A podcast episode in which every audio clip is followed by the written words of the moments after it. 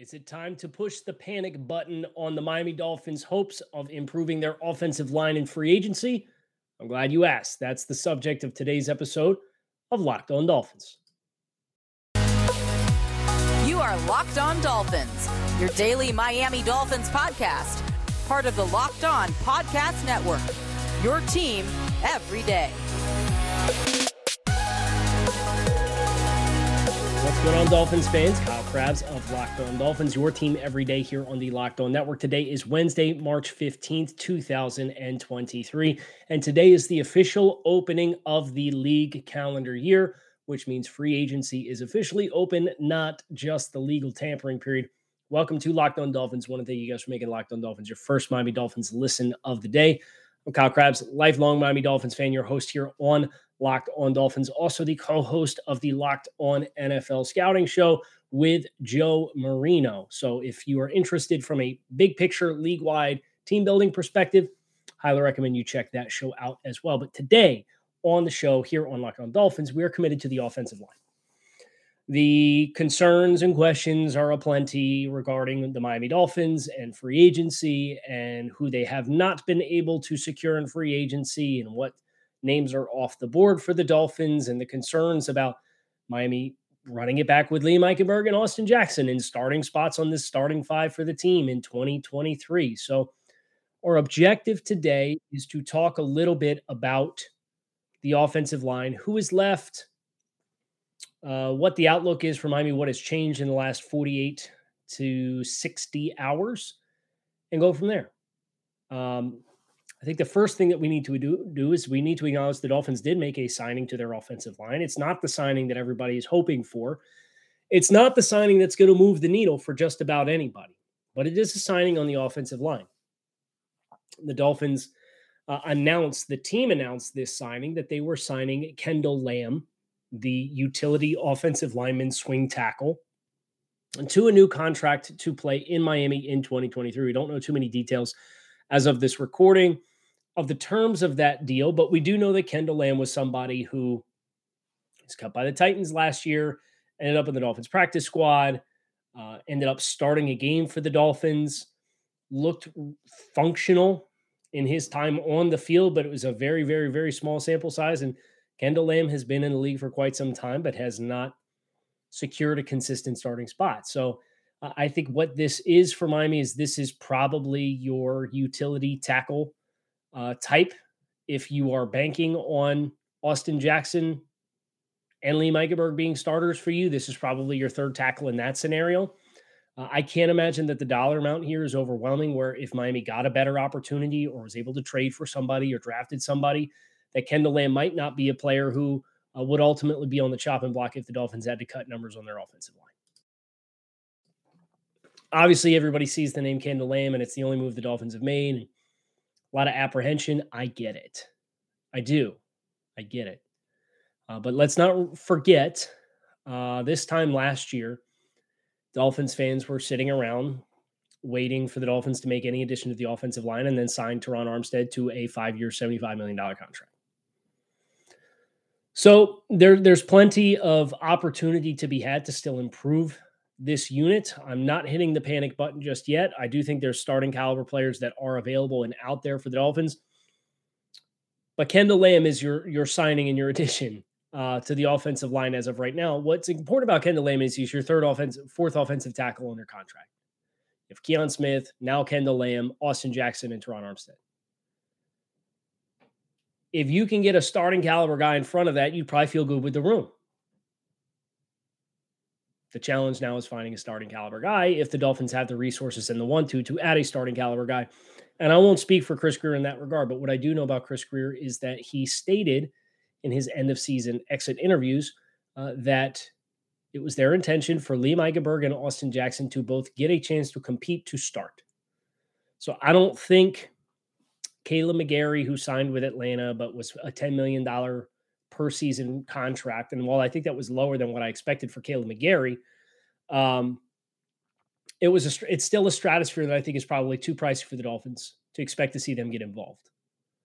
Uh, double-digit millions of dollars per season is probably too big of an investment with what else the Dolphins need to knock out.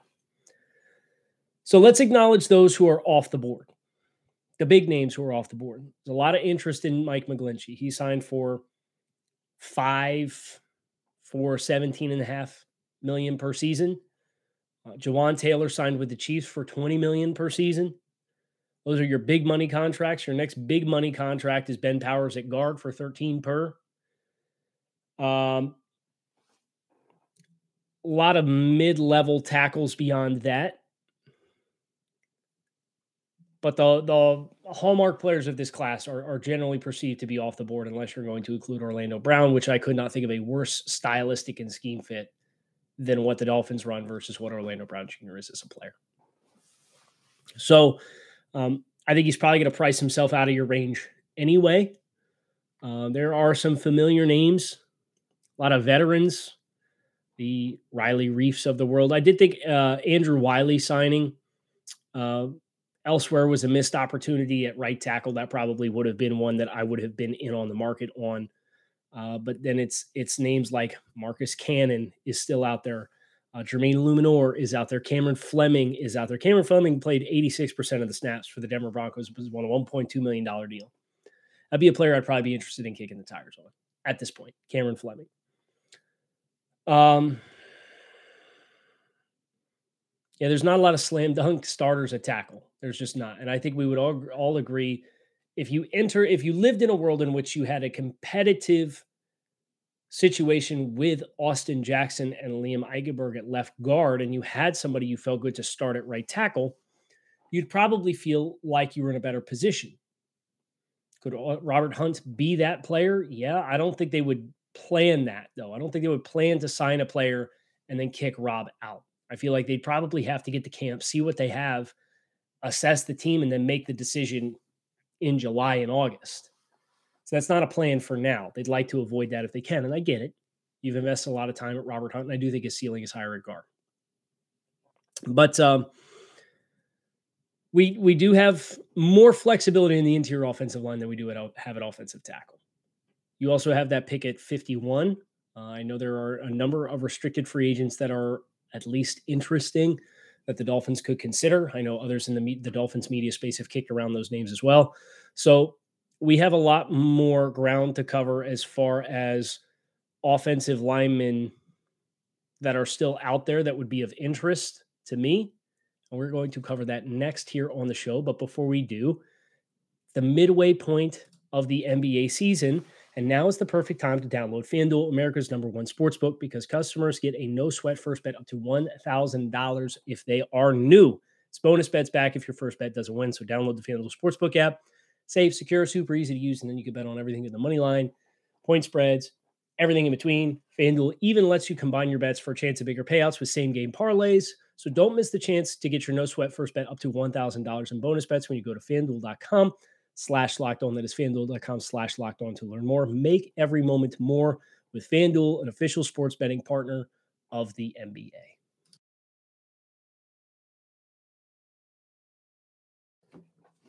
So um, remaining options inside along the offensive line. I'm not really in the market for the Dolphins signing a center and, and moving Connor Williams. To be honest, that seemed like it was a big hit. That was a big leap of faith that they took to move him. Um, quite frankly, his price is more justified in my mind at center than it is at guard anyway. Um, so I look at free agents, and I, I look at who's available out there, knowing that uh, also guys like Trey Pipkins, who I had starred, uh, are off the board.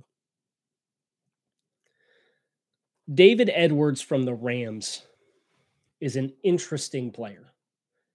Uh, he's somebody who I have soft circled as, as maybe a tier three or tier four offensive lineman. Came from Wisconsin. Uh, Wisconsin ran a lot of zone rushing concepts. I think there's enough overlap there with David Edwards and the McVay offense and Wisconsin with the zone rushing scheme that that might be a name worth investigating.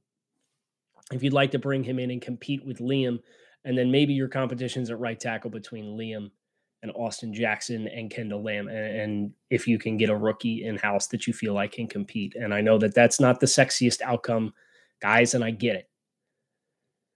And I would have addressed it I would have paid, I made it known, I'd have paid Trey Pipkins eight per, and he got seven and a quarter from the Chargers. So that would have been my move. Because I'd have paid Pipkins, I'd have put a void year on the back end of the deal. It'd be three years, twenty-four with a void year on the back end is what I, I would have done. Or you could do three or four for thirty-two and a void year on the back end and spread it across five years. And his cap hit would have been about five million dollars. And the Dolphins had about ten point six million dollars. Um, not knowing what the Kendall Lamb cap hit is right now. I would expect that's probably about a million, million and a half uh, cap hit perspective. They didn't go that way, and that's fine for now. We're going to find out what the end result and what the end product of the offensive line looks like. Would not be surprised if Miami gets involved post-June first for post-June first cuts. Uh, they will have thirteen point five million dollars extra to spend post-June first.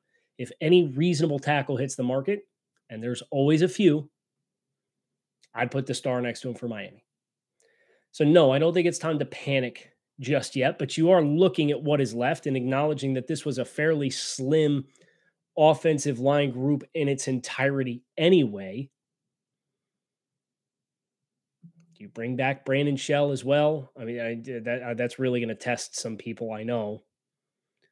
Are you, can you sign a starter and, and go get a Dalton Risner?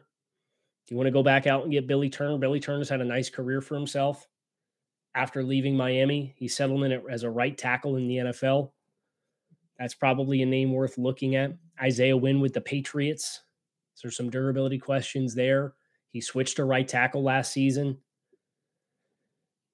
I don't dare say the name that the Dolphins finally got rid of last year. It was a utility offensive lineman. I won't even speak his name here on the show.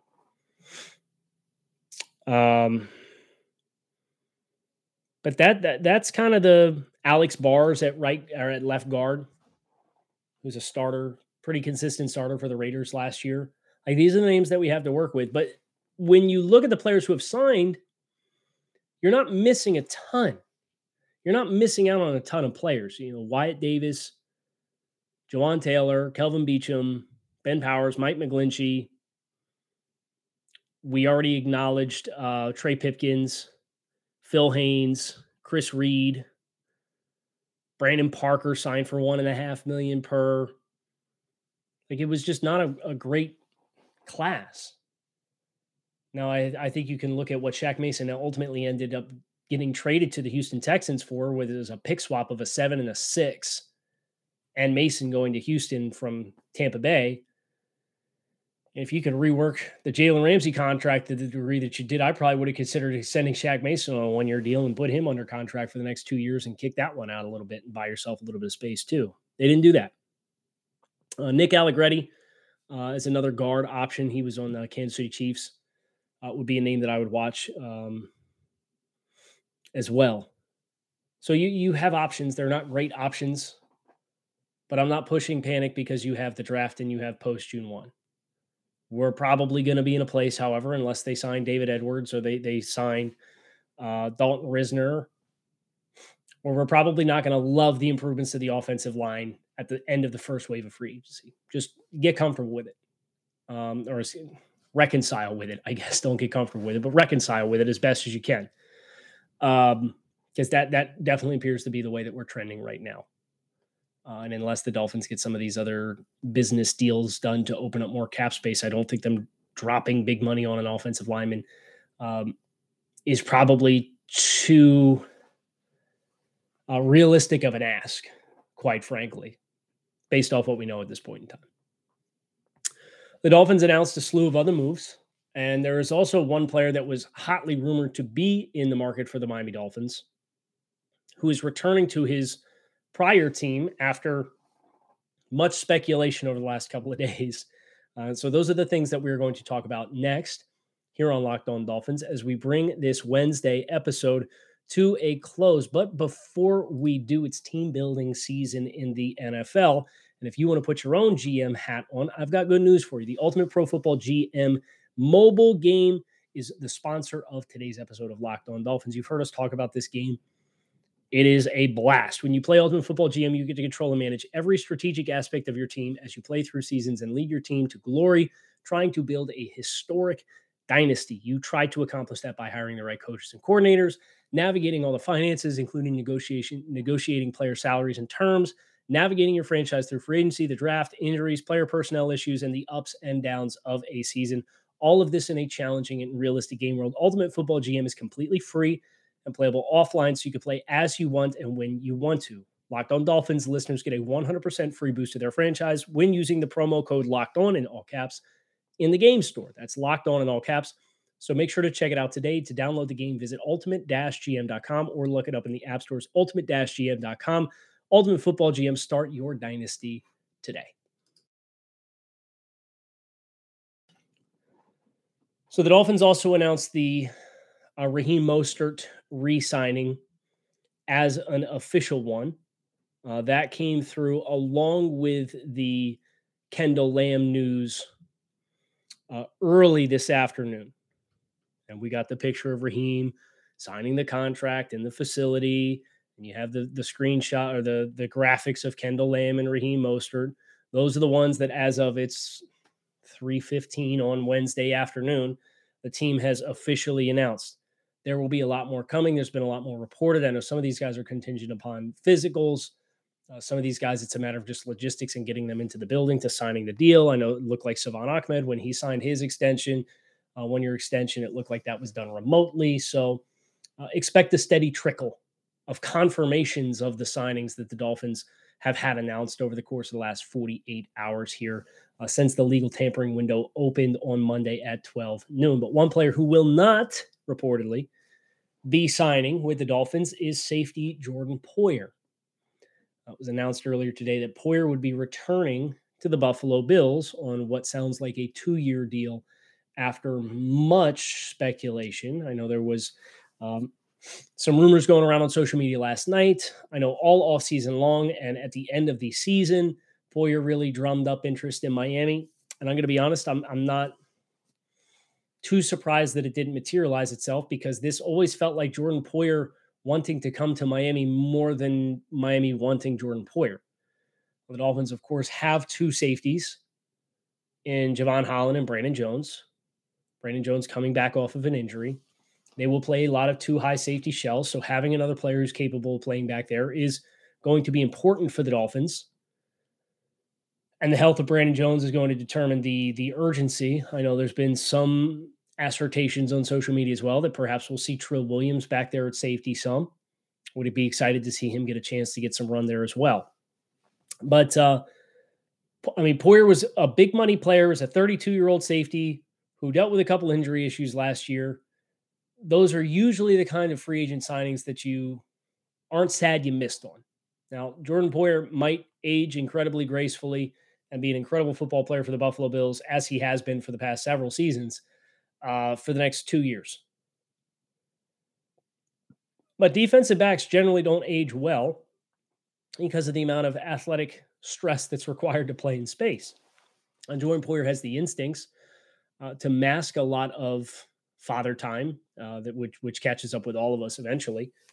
Uh, and I won't dare call Jordan Poyer old, because I'm a year older than Jordan Poyer, so I won't do that. Um, but big money contracts, what's this is probably Poyer's, if he were to have endured a, a typical or a, a less tenuous start in the league, and he started with a team that got drafted, and he played out his full contract, and then he got a second contract.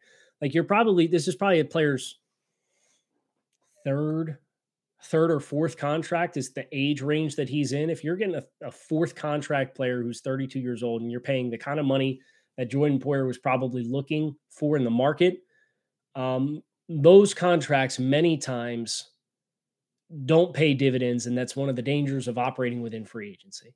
And the safety market in general did not get the traction that we thought that it would. Jesse Bates got himself a nice deal with the Atlanta Falcons. But you saw Von Bell go for seven and a half. I would have rather signed Von Bell than signed Jesse Bates at safety. Uh, Jordan Poyer, uh, by going back to Buffalo with all the things that he had to say about Buffalo, probably found the market that he was looking for wasn't the market that he was hoping for. And in that case, you you stay with the one that you know, where it's home, and especially if the Dolphins didn't make an offer. They made an offer that wasn't competitive with what Buffalo's ceiling was after Buffalo lost Tremaine Edmonds for eighteen million dollars per and had to restructure Matt Milano. And uh, so attrition still hit the Bills defense, but maybe not as directly as, as in a utopian scenario it would have in losing Jordan Poyer as well. So the search for potentially a third safety continues. There's a lot of likable talent that's still out there. Nasir Adderley and John Johnson are two that are experienced in the system that I would be highly interested in if the dollars were right. I'm going to be honest, if Von Bell's getting seven, those guys might be five, five and a half, six million dollar a year players. And if that's the case, you could put me down for either one of them, and I feel really, really good about it. Taylor Rapp is another one. Uh, Juan Thornhill is another one, from one from the Rams and the other from the Chiefs. So there's options at safety. There's not necessarily options on the offensive line. So do you get desperate and overpay to get one of the few remaining? Do you stay patient and get good value elsewhere on the roster and then try to facilitate a deal with either a player, Cedric Wilson, Emmanuel Agba, a draft pick, to bring an offensive lineman back? That would probably be my uh, kind of tentative plan, knowing that I would have all summer long if I needed to. But now is not the time for fear, would be what I would say. And that is going to do it for us today here on Locked On Dolphins, your team every day. Fins up. Appreciate you guys checking out the show. Make it a great rest of your day. And I will talk with you all again tomorrow. Fins up.